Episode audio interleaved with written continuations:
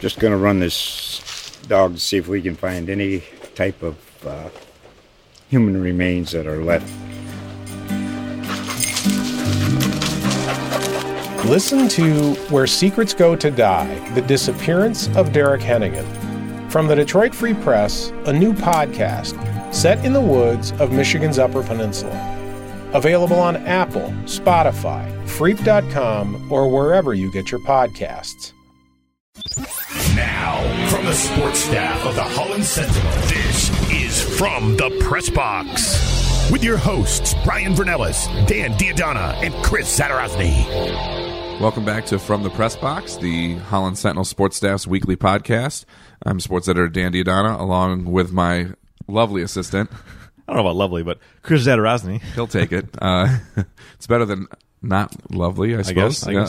I guess so we're here to talk anything and everything sports. Um, we've got some basketball stuff to talk about, uh, some high school basketball, and uh, a lot of Hope basketball stuff to break down. Um, but first, we're going to get to what everybody has been talking about, and by everybody, I mean me. Um, the Baseball Hall of Fame vote. We have a lot of interesting uh, debates going on about things that have happened and things that are about to happen, and enough that it's like actually national media is talking about it a lot more than they usually do. Usually it's a, hey, who do you think's going to make it in? Okay, yeah. Well, and then, oh yeah, McGwire and Bonds, you know, Clemens still not close. Yeah, okay, that's the end. So there's a lot of different things to talk about. Um, first, we got some kind of local ties that made it into the Hall of Fame uh, via the Eras Committee. So for those of you who don't know, the baseball writers vote on eligible players for the Hall of Fame. Players who have played up to 10 years end up on the writers' ballot. If they make 5% or more of the writers' vote, they stay up for up to 10 years, and then they get considered for to be a finalist on the uh, eras committee. There's different eras. There's the today's game era, the modern game era, the golden era, and the pioneer. I think it's called era or old early baseball era, maybe. Um, there's four eras. So um, we just had the today's game era vote uh, just about a week ago, and former Cubs closer Lee Smith made it. Uh, there's 16 members on the committee. He got all 16 votes, uh, unanimous. And then Harold Baines, White Sox slugger, who has a statue uh, at what used to be known as U.S. Cellular Field, uh, made it. He got the exact nine or of 16 or 12 of 16 that you need to get in. Um, and it's created a lot of controversy. Uh, this this this vote because most baseball people actually thought there was going to be a lot of controversy by Lee Smith going in. He's a closer. He's not the best closer ever. Um, you know, there's been a lot of a few closers gotten in the last few years. He was really good for a long time, but there might not he might not have been great for a long period of time, but he was really good for a long time. Held the all-time saves record with 478 until Hoffman and Mariano Rivera uh, kind of blew, time. blew that one out of the water. But that's a long time to hold the record, to hold any record. Um, now saves is you know possibly one of the use, most useless stats in baseball because there's so many factors that go into. I mean, if you get three outs and you get a save, does the save really show how good you are? Right. You know, um, you could get a save after uh, giving up a bunch of runs, you know, too. So there's there's a lot of things there. So, but that debate just got thrown away because we had Harold Baines make it. Uh, Yes. a longtime designated hitter. He was an outfielder for about ten years, then a designated hitter for maybe twelve years. Pretty good defender. Uh, n- not a great defender. Uh, great hitter for a long period of time. Uh, uh, just longevity. He was, you know, he had almost 3,000 hits. He had almost 400 home runs. He had 1,600 RBIs, which is still everybody eligible that has 1,600 RBIs now is now in the Hall of Fame because he was voted in. But he played 22 years to get them. Was never elite. He was really good for a really long time. Um, but you know, the case for is that maybe the two he he and uh he and Lou Whitaker and Lance Parrish are like the only three non Hall of Famers that could have had their cases affected by two different work stoppages because they were around in '81 when there was the uh, the strike where they had to split the season in half. And then they were also playing in 94 when we lost the rest of the season and into 95. Those three players are the only players that were in that are not and some of them are in the Hall of Fame now, but that that had a borderline case affected by two work stoppages. That's a lot of games to miss. And if you're trying to tally up stats, Yeah, there's more that could have been there. and that, you know, if that wasn't there, maybe all three of them would have been easy Hall of Famers. I have no idea. Um, but anyway, it created quite a stir because even though he was one of my favorites and one of the most beautiful swings I've ever seen, like maybe Ken Griffey Jr.'s is better. Maybe that's it out of anybody I've ever seen live. pretty darn And good comparison. So, but I still think there's about 20 to 25 players better than him that didn't make it. Now, they weren't on this ballot because it's split up into eras, so that comes into play a little bit. The other players on the ballot were like Orel Hershiser, Will Clark, Albert Belle, Joe Carter, guys like that. Um, we should mention manager Lou Piniella missed by one vote. So that's my take on that. I just if he got in in a while after you know maybe ten or twelve of these guys ahead of him did make it, it wouldn't seem as crazy. But it has everybody up in arms about oh well, gee. Um, there was also quite a few White Sox personnel and Orioles personnel on the 16 member committee and that's where Baines played his entire career, basically on both of those two teams. So there's a lot of talk of you know there used to, in the Hall of Fame there used to be uh, a problem cronyism where you know one loud guy in the committee just kind of talked everybody into getting his teammates in the Hall of Fame, and it happened um, like over the span of a decade. I think one guy. Vocal guy got about very seven or eight of his board, very borderline. Like we're talking by far the bottom level of the Hall of Fame teammates in. Um, that was a long time ago, but it had a little bit of flashes of that because you know Tony La Russa was his manager, Jerry Reinsdorf was his owner. They were on there. His te- he had some teammates on there. You know, um, again, not saying that he doesn't belong, but maybe he shouldn't have been first out of this had some help maybe group. Yeah, too. and he had some help. So they will be joined by whoever makes it on the actual writers ballot, which gets announced um, in about uh, you know a week and a half or so. Uh, it could be really interesting here. Uh, we could have two DHs and two closers make it, which is insane because Mariano Rivera is on the ballot for the first time. Uh, the Yankees closer, greatest one inning closer of all time. Um, and then Edgar Martinez is on the ballot for his final time. Seattle DH, uh, who was a much better hitter than Harold Baines, uh, didn't quite play as long, uh, but that could happen. And they're the two leading candidates right now. Uh, Roy Halladay, uh, Cy Young pitcher who just died in that plane crash, uh, is on for the first time also, um, and he will be close to making it. I would guess if he doesn't make it on this try. Um, and then you got pitchers Mike Mussina and Curt Schilling who have been r- pretty close the last few years. I feel like Schilling would have made it a long time ago if he kept his mouth shut uh, because he keeps getting into political debates and issues with people and angering a lot of people. Um, and I'm not saying it's because he's on the far right. I'm saying it's because he needs to shut his mouth. He's uh, He's making it worse for himself. yeah, honestly. it's not. I have no. It's not. Be, it's not like people are saying, "Well, he's a super Republican, so we're not voting for him," because that's ridiculous. But he is. Uh, He's stirring the pot. he- yeah, and doing. he's and he's. I mean, his comments. He. I mean, he's he's acting like a jerk, and Yes. that is. Uh, that's not cool. Uh, now, do I still think he belongs in the Hall of Fame? You bet. Um, there's plenty of Certainly. there's plenty of jerks in the Hall of Fame, uh, but that's hurting his case right now. But what I really want to get to, and Chris, I know you're not quite as much of the baseball expert as me, um, if you are, uh, but that's my that's my jam. You well, know, it's very but- true. It's very true. and but look, I mean, we got a interesting predicament here where those guys are right now. There's seventeen. We have a Hall of Fame voter tracker now, so you can kind of tell a little bit. You won't know for sure, you know, until the end, but. 17% of the writers' votes are in. Mariano Rivera has every single person's vote, not surprising. Edgar Martinez and Roy Halladay have 91% of the vote so far.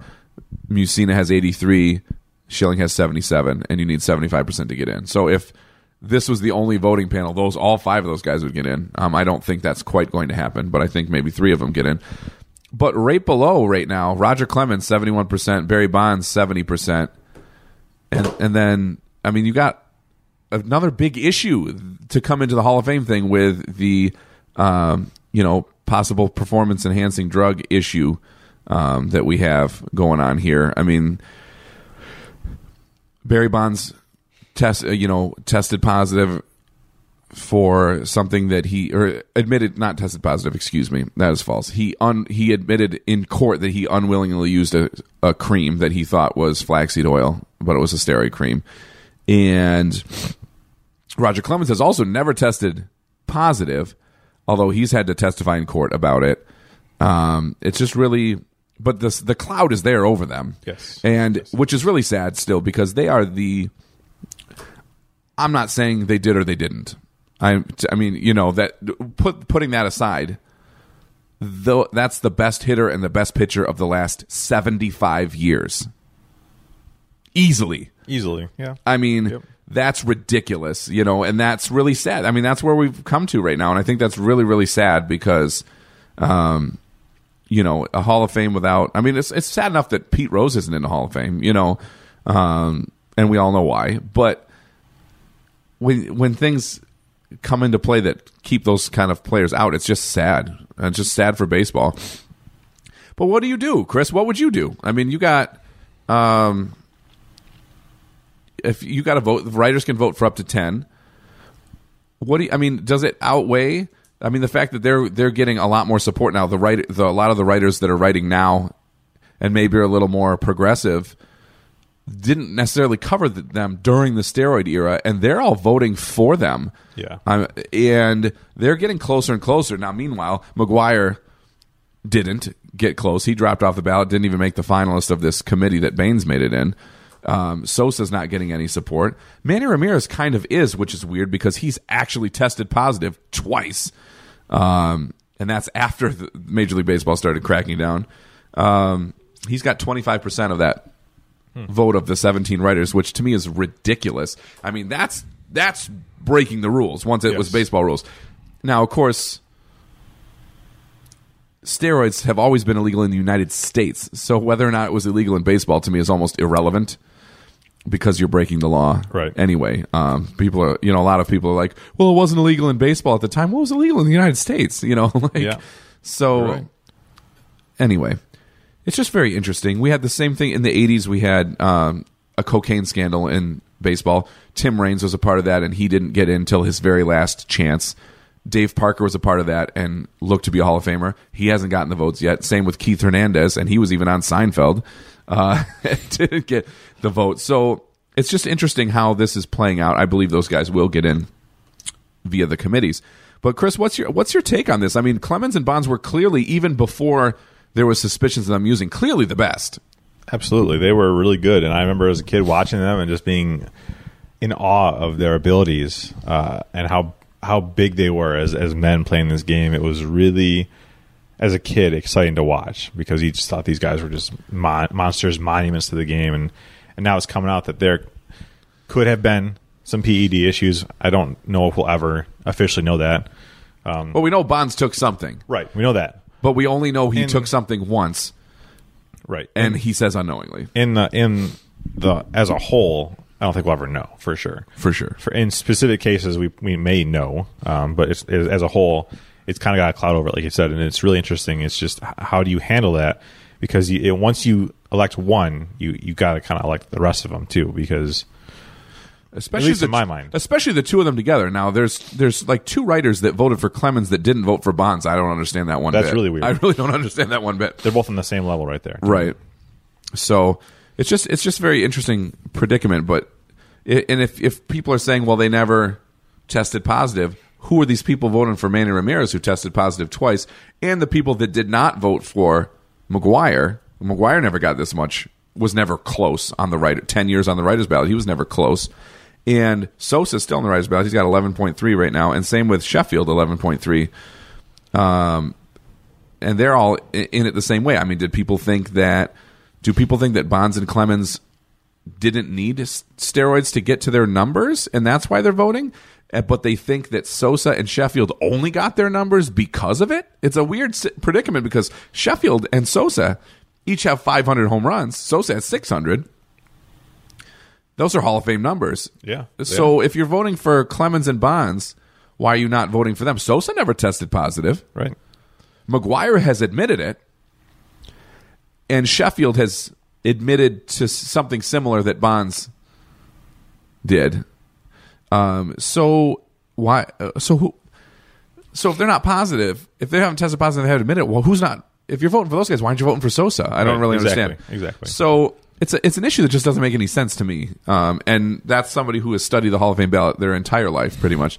Um, so I, I mean, so I'm going to ask you just straight up: Would you vote for them, Bonds and Clemens, at this moment? I, now, every year, my answer sometimes changes. Yes. but It- right now, Right now, uh, probably not. okay, Probably not. I just I, I would like to know all the facts before I vote if I was a voter. Uh, and not knowing all the facts and having that kind of cloud. If they were 100% up front with what happened and if they whether they knew or not, if, if you tell me, hey, I took something but I don't know what it was, at least that's a better answer than I don't know, I didn't do anything kind of thing. You know, Right. deni- denial. Um, the in- fact that they're that both sense. in court, have been in court about it, Right. doesn't look great. No, either. it doesn't. And and that's I don't know if that's their fault specifically because they're they're trying to Right. maybe help or they were subpoenaed for it. I don't remember. Right. But for me, it's a no right now. Right. But my mind would change if we found out more information and if in fact, to me, uh, this is a bit of a sidebar, but if if they get in, then Pete Rose has got to be in, vice versa.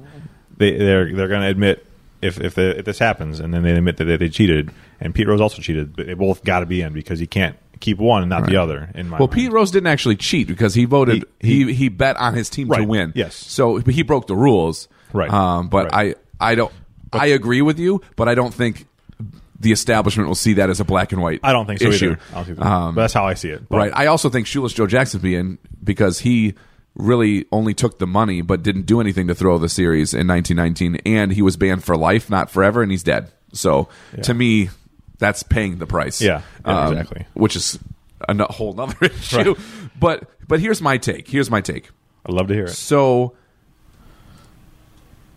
one thing we also don't know is there are rumors that ba- Jeff Bagwell, even Pudge Rodriguez, and some of the Hall of Famers now that have been recently voted in have used. That also would change a lot of people's minds. If Oh, they yeah. if people found out if Jeff Bagwell, I'm not saying that either of these guys did.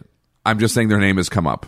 Uh, if if Jeff Bagwell all of a sudden came out and said, "You know what? I used," I think that these guys would immediately be voted in because they're not kicking him out. You know what I mean? They probably would. They've never kicked anyone out. I mean, I, there's no precedent for that. They were voted in legally, so I don't see that won't wouldn't happen. So that would change things a bit too. But here's my take. I've gone back and forth on them. I agree that those two were the best players I've ever seen. Uh, with all fairness to Greg Maddux and Ken Griffey Jr., um, but but you can vote for up to ten guys. I would never. I've, I've said this a few years. I, this is the rationalization I've come to. If I had a vote, I would not vote for them unless there were open spots after all the clean candidates I would vote for Agreed. are there. Agreed. And the last few years, there's been a ton of great candidates because the steroid issue is clogging up the ballot. There was a year, a few years ago, where nobody made it, and I would have voted for 20 of them. And you can only vote for 10. So, anyway, I know that we're, we're rambling on and on. I could talk about this all day, but here's here's basically what my take is. I would vote if I had ten, my 10 votes. I'd vote for Mariano Rivera, Edgar Martinez, Halladay, Mussina, and Schilling. There's five. Larry Walker six. Fred McGriff seven on his last try. He'll probably be the Lee Smith in the next go and make that group.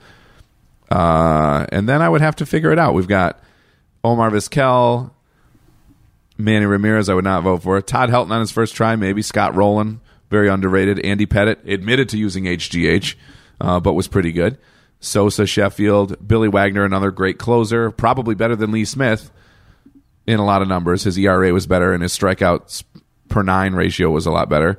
You got Jeff Kent, and then Andruw Jones, uh, Lance Berkman, Miguel Tejada, Roy Oswalt, and Michael Young are the kind of the players left on there. So I would I would say my last vote would go five. Let's see, six Larry Walker, seven McGriff. I would say I would probably go eight Helton just because it's his first try and I wouldn't know how he was doing. uh, want to get him. uh, There's the Coors Field debate. You know, I'd rather Right, right. k- keep him on there, and then uh, and then I think Rolen or Andruw Jones would be at the end of my ballot there. So, um, and it'll change next year because at least three of those guys will probably make it, and McGriff will be off the ballot one way or another. So there's uh, all that you need to know about the Hall of Fame that you don't want to know about the Hall of Fame. Other eras come in to play in the next couple years. Jim Kaat's on the Golden Era Committee. Zeeland native Jim Kaat. He is kind of the Harold Baines of pitching, where he's played a long time, won 283 games, stacked up a lot of stats. He also won 16 consecutive Gold Gloves as a pitcher, which is crazy. Really incredible. Um, so maybe the Baines thing helps him. Uh, Lou Whitaker is going to probably be a finalist the next go uh, in his era. Um, you know where we got a lot of those his uh, after Trammell and Morris made it last year. So lots of uh, lots of interesting angles with a lot of. I mean, we got a lot of Chicago and Detroit and Zeeland things Yes. going on here. Um, Minnie Minoso from the White Sox is still uh, the first true black Latino star in the major leagues. Was not Roberto Clemente. It was Minnie Minoso. He also has a White Sox statue. Somehow he's not in. He was way, in my opinion, he was way better than Baines and was a pioneer. I don't know what has gone on with the voters uh, to not vote that guy in. Um, Tony Oliva, great hitter, the opposite of Harold Baines. He played, won three batting titles, led league in hits five times, and then hurt his knee. And so he had like a great short career. He was Kaat's teammate in Minnesota. We'll see if he makes it uh, at some point too. Um, and and Kaat's White Sox teammate um, Dick Allen was one vote short um, as well with Oliva the last time they had one of the golden era ballots. So th- thanks for suffering through um, or really enjoying. It's probably one or the other. Our Hall of Fame talk. Um, Got to do this once a year. Uh, We'll come back with it in January too. once yeah, we'll we'll, we'll kind of break down it. It'll be a lot shorter talk, but we'll break down what happened um, and then kind of look ahead to what's next for that. Um, it's it's interesting when there's a lot of people. For me, most of the people on the eras now and at the tail end of this are people I saw and grew up watching. So it's it's a little bit different. Plus, there's tons, like I said, of Chicago and uh, Detroit players that have been considered the last couple years. With Detroit finally getting some last year, um, which makes it to me much more interesting. Um, so let's sh- shift uh, a hard shift into the high school uh, sports. Chris, I wanted to ask you about Hamilton's wrestling's 50th anniversary. Uh, you covered that last week. There was uh, dozens and dozens of former wrestlers that came to celebrate this. Uh, Coach Greg Stoll and his dad, older Coach Stoll, uh, have been a part of what 49 of the 50 years. Yep, yep. Uh, just what was that celebration like? Well, you could tell the community really cared. It was really cool to see people come out that are still involved in the community or came back that aren't in uh, that aren't in the community anymore. But just the people on the mat and and a wrestling mat is not that big. I mean, it's a you got two circles in there, and it fills up maybe a quarter of a basketball court. We'll say that half of that uh, that mat was filled with alumni, former wrestlers, and that was so cool to see. I, I've never Very seen that many people on a, on a mat before, coming together, enjoying uh, their time at Hamilton, talking about it, uh, just kind of remembering some good moments. And I think it's incredible to say that the Stoll family has been part of that almost for 50 years That's awesome. minus one year. His dad, Greg's dad, was there for 27 years. Then there was a one year gap, pretty much, where there was one uh, coach for a year, and then Greg came in, and this is his 22nd year. That's that's a, and three of their sons were involved in the program, That's awesome. and it's it's absolutely incredible to see that kind of commitment from one family to a school to a to a program at a school. It's just not normal anymore. Yeah, it's crazy. I remember doing a story a few years back where um, Greg was coaching. His oldest son was the assistant coach, and his youngest or the next youngest son was wrestling. Yeah, I believe that was 2012 or 2013. Yeah, they were all like there that. together. Um, very cool. It was very cool to see. Yeah, it was it was a good moment. Everyone really enjoyed it, and it happened to be where Hamilton won both of their matches. So That also helps. it was quite fitting to have two wins on the same night, where they were honoring their their past, and and former wrestlers could see kind of how the how it's changed since they've wrestled. Um, I talked with a few of them, and they just gave me some of their memories, and it was really cool to hear about just the dedication that that the Stolls have and what they were doing, and also what they were learning and how wrestling has changed since they were wrestled since they wrestled in high school. It's it's really cool um, to to hear those kinds of stories and, and to tell those kinds of stories as well. For sure. All right, now moving on to high school basketball, we've got um, not a ton to talk about. There's just interesting, some interesting developments that have happened. Uh, the West Ottawa girls are five and zero. Um, that is the second. Uh, Paul Chapman told me yesterday that they're five and zero for the second December in a row. He said they're just going to schedule all their games for December next year, and they'll be all set. um, Natalie Dunn has been dominating in all aspects of the game. Um, she has. She was already an elite player, but she's you know reached an even bigger level this year. It'll be fun to see what she ends up being able to do and how far she's able to carry West Ottawa. Not that she's the only one; they have a really good team, um, but she's the leader. Um, Holland girls, I think, are three and three. Uh, that's a really good start for them. Um, you know, there's been some years, of, just a few years ago, where they, you know, would struggle to win a game all year, and they got three wins before Christmas. So that's uh, that's a good good start for them. Uh, the Holland boys are playing much better.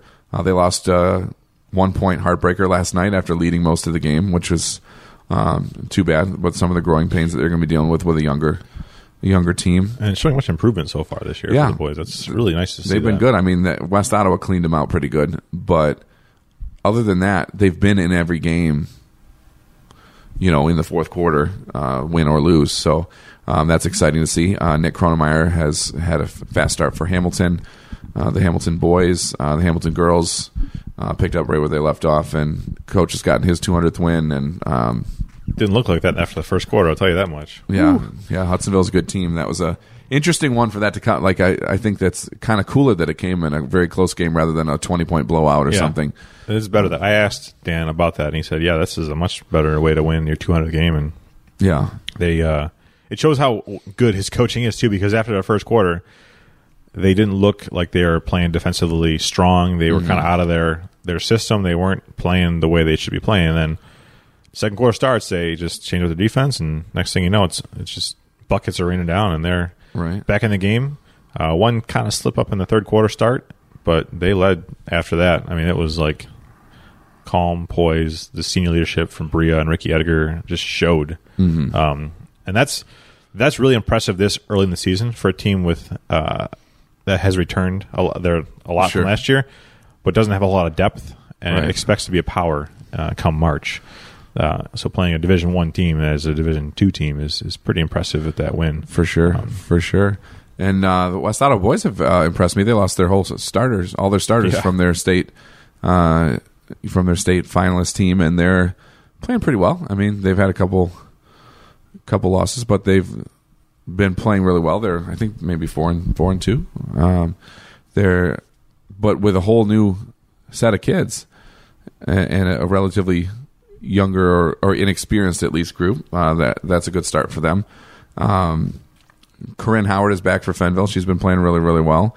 Um, not much to talk about with the Holland Christian because their big doubleheader with Grand Rapids Christian was canceled because of whooping cough issues. Um, so we'll talk more about them before, uh, next time. Uh, and the Zeeland East girls, I mean, they had. They have had an up and down start to the year. They got crushed by West Ottawa in the first game, but then they beat Jenison in double overtime last week. Uh, Jenison's got a girl that's I think a sophomore, and she's being recruited. Uh, Nebraska was there watching her that day. She had 30 points against them, uh, but they won that game in double overtime. Actually, should have won it in regulation, uh, and that's a huge that's a huge step for them because they got Meg Morehouse, who's obviously a great player, but the rest of her their team is mostly pretty young uh, underclassmen that are just kind of getting their first taste at having the ball in their hands, maybe with the game on the line. So um, that was a good win for them uh, too, and we'll see uh, we'll see how the rest of the teams do. The Ducks are you know started pretty well, uh, the boys especially. Uh, that's going to be a fun development to watch. It's going to be interesting on the boys' side. Who's going to be the the team? You know, I mean, we got a lot of good teams now. Everybody pretty much. We don't have any bad teams. Um, so the OK Green especially is going to be nuts because they're really all just going to beat up on each other. Um, the girls the same, but I think they're you know Hamilton, I think, is the number one team right now. yeah, or West Ottawa. I wish they would play each other. Uh, That would be really awesome to That see. is, it's it's one of those things we never really know sometimes with West Ottawa and some of the OK Green teams because they don't play everybody. They usually play Holland. They usually play Zeeland East, um, and they played the girls played Zeeland And West, Zeeland West, too uh, this year, but they because Zeeland West has moved up to A. But um, yeah, sometimes in a lot of sports too, since they're in the red, we don't we're not really sure if middle of the pack in the OK Red is better than everybody in the green or not.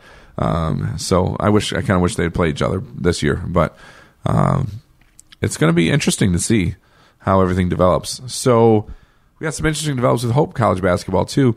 Uh, the Hope men have lost some uh, tough games uh, the last couple weeks. Uh, games that they seemed like they could have won, should have won, and uh, that's that's tough going into the break. Uh, I feel like that the the last one in particular to Mount St. Joseph in the uh, Great Lakes Invitational is really going to sting for a long time because it's a team that Calvin crushed the night before um, by like twenty some points, and uh, you know Hope struggled to get past Laroche uh, with a the the first night of the tournament with a comeback win at the end, and then just couldn't take that momentum. You know, they just they they played probably their worst game of the year, and uh, it's really tough. These these games. There's been two or three of these games like this. They've had every time they've had back to back tournament games. They've lost the second game this year, including Yeah. and going back to last year's NCAA tournament too. Um, that's tough. I mean, they're putting themselves in the position where they're going to have to win the MIAA to get in the NCAA tournament, and that's a tough, very difficult. tough task. There's no. Getting through Olivet and Calvin is, is It almost easy. even doesn't matter what they do in the regular season in the MIAA anymore. It's it's all going to come down to if they can be in the top four for that tournament or six, whatever they do now for the tournament, and if they can win it. So their whole chance could come down to what they do in one week now, rather than what they do all season, which is uh, a bummer. That's the kind of the opposite way that the girls, the women are going. Uh, now the women got beat by Thomas More pretty bad, but Thomas More is now ranked number two. They're undefeated. They showed why They got probably the best two. player in the country. I don't even know how they're not number one, but um, they've bounced back now and won two games in a row on the road in Georgia since. Uh, So that's a long trip. You got to fly down there. You got to get ready, mentally prepared for a team that hasn't. They only had one away game at Olivet, which isn't even that far of a drive. right. Uh, to go down there and win twice is is really nothing short of impressive because this team just got beat badly on their own court by one of the best teams in the country last weekend. So to Beat refocus, bad, yeah. regroup, and get ready for a, a, a road trip like this down to down to Georgia and win both is shows the resiliency of of this Hope women team that they're going to have to kind of carry over into the into next week and into the new year because they have a, a, a tough game next week against Wisconsin Oshkosh and then they play Trine at home uh, to start the new year, which is going to be really difficult. For sure, for sure, and we will talk all about that in two weeks when our, we do our next podcast. We're going to take the holiday week off um, from podcasting. Uh, You'll be Zeeland. East has a tournament. Yeah, I'll be He'll be enjoying some. Uh, I'll be enjoying some much warmer climate. We'll Yes, just say indeed. that. Um, but uh, Zeeland East has their tournament, and Zeeland has their annual swim invitational in between the holidays, and Hope will be playing. But other than that, you know, it's pretty pretty relaxing time. If you need, so if you need to see some basketball, check out the Hope schedules or Zeeland East uh, Zeeland East holiday tournament. Um, but otherwise, happy holidays to everybody. Enjoy time with your family, and uh, yeah, we'll be back in a couple weeks to break down all of the holiday developments, talk college football playoff, college basketball, you name it, and we'll see what's going on with the high school teams too. All right, so Merry Christmas from us. For Chris, I'm Dan. See ya.